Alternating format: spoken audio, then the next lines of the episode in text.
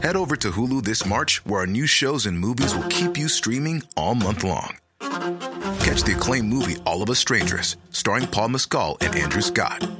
Stream the new Hulu original limited series We Were the Lucky Ones with Joey King and Logan Lerman. And don't forget about Grey's Anatomy.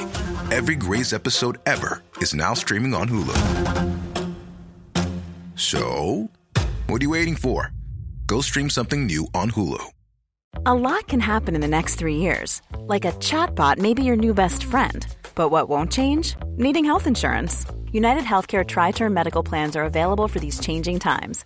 Underwritten by Golden Rule Insurance Company, they offer budget friendly, flexible coverage for people who are in between jobs or missed open enrollment. The plans last nearly three years in some states, with access to a nationwide network of doctors and hospitals. So, for whatever tomorrow brings, United Healthcare Tri Term Medical Plans may be for you. Learn more at uhone.com.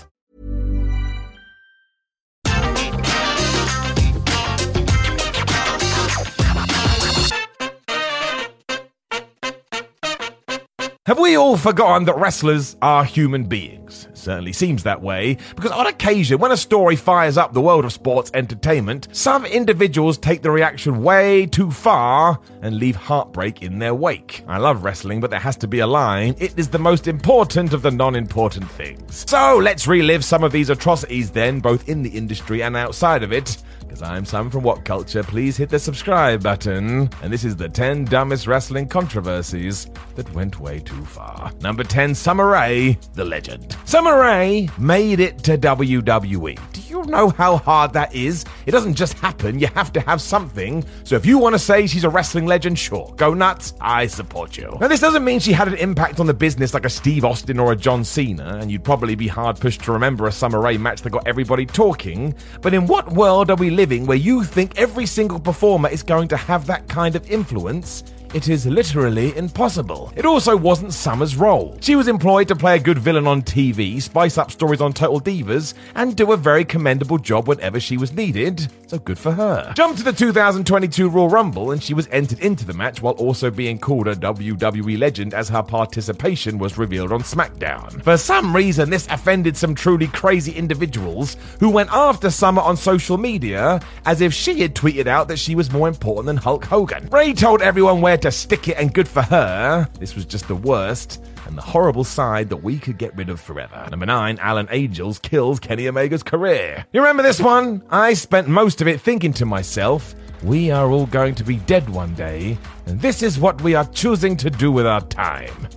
Ridiculous. It also happened during the weird period as the world had shut down due to the pandemic, and to try and keep things interesting, AEW was thinking outside the box. Therefore, in April 2020, Tony Khan decided to get Omega, a huge star, on TV as much as he could, including having a match with a young indie guy named Alan Angels. And then we never heard about Kenny again. Or at least that's what you would have thought by the reaction. Because Omega dared to let this be slightly competitive and have it go a few minutes as opposed to three seconds, the fan base lost their minds because this was preposterous. One person even said that the cleaner's aura was lost forever, and what does that mean? It was a single match on a single night. I don't think it would have mattered if he lost. Shockingly, this didn't hold Omega back at all as he went on to become a wonderful world champion and smash pay per view buy rates all over the place. I'm stunned, I tell ya. Stunned. Number 8, that Dark Order angle. I think it's fair to say that the original incarnation of the Dark Order was miscast. Looked as a scary, unstoppable force as opposed to the lovable rogues they would become.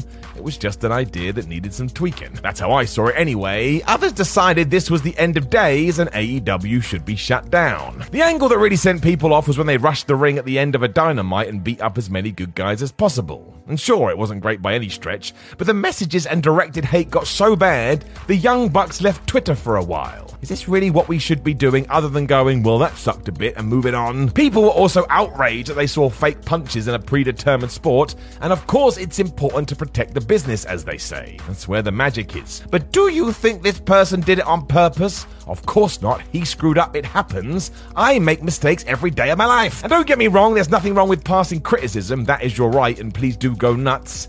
But this crossed the line and then some. It was too, too much. Number seven, Hook no sells the pile driver. Right, let's just get this out there. I love any and all no sells. I just do. Reminds me of superheroes, and I'm a huge fan of that. Give it to me. So when Hook arrived on the scene to serious love from the audience, AEW decided that it would be a great idea for Bear Bronson to plant him with a pile driver, to which Hook's response would be shaking it off and just standing up. It was wonderful. It was also a callback to his father Taz doing the same thing to Jerry Lawler years ago, but don't worry about that as it doesn't serve this insane rage. And instead, a selection of people thought this was the end of wrestling as we know it, and Hook should go to jail. Sure, great plan. Really normal way to think. Given what wrestling is, though, such a spot should always be on the card at some point.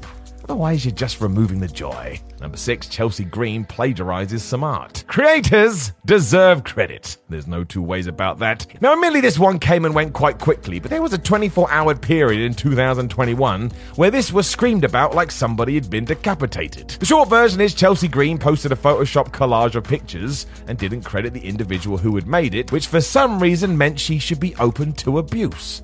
No, no, no, no, no. Now, it certainly was a mistake, but anyone who decided the appropriate response was death threats and some truly horrendous insults became the real enemy here. That is not the way you deal with this stuff, especially as when Chelsea got the message the right way, she made sure to rectify this. Sometimes taking the high road is perfectly fine. Number five, Baron Corbin receives death threats. Baron Corbin is great. I won't hear anything else because the man will smash whatever role you give to him and he does it with no fuss. You need guys like that on your roster, can fit in anywhere. This is also true when WWE felt like they needed something different for their programming, so booked Seth Rollins and Becky Lynch versus Lacey Evans and Corbin at Extreme Rules 2019 was kind of crazy, especially as during it Baron grabbed Lynch and gave her the end of days.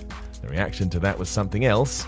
Nobody saw it coming. As the man himself revealed on Corey Graves' After the Bell show recently, however, due to this, he received death threats. Yes, that's right threats of death. Now, for me, a solid way to be as a human being is to never tell anyone you're going to end their life. I know, I know what a crazy cat I am, but it's especially bad if you do this to someone who is basically playing a part. Do you actually think Baron did this because he thought flub it? No, he was booked to do it by Vincent Kennedy McMahon and everybody was happy with it. I mean, it's a work, people. Don't work yourself into a shoot. Number four, the new war. I honestly didn't realize what we were in for when AEW was born into this world and became competition for WWE. You assumed it would get quite spicy and the rival fan base turned this into a pressure cooker of madness this was kind of happening behind the scenes too. I mean, do you remember when AEW booked a charity show, so WWE decided to put on an Evolve event at the same time?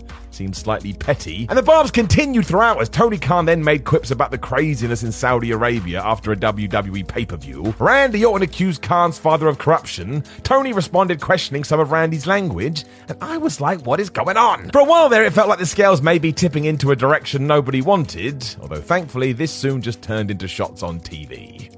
Never have a problem with that. Those tee moments are usually done in jest and fun, those are the words that matter. It is entertainment at the end of the day. Let's keep it that way.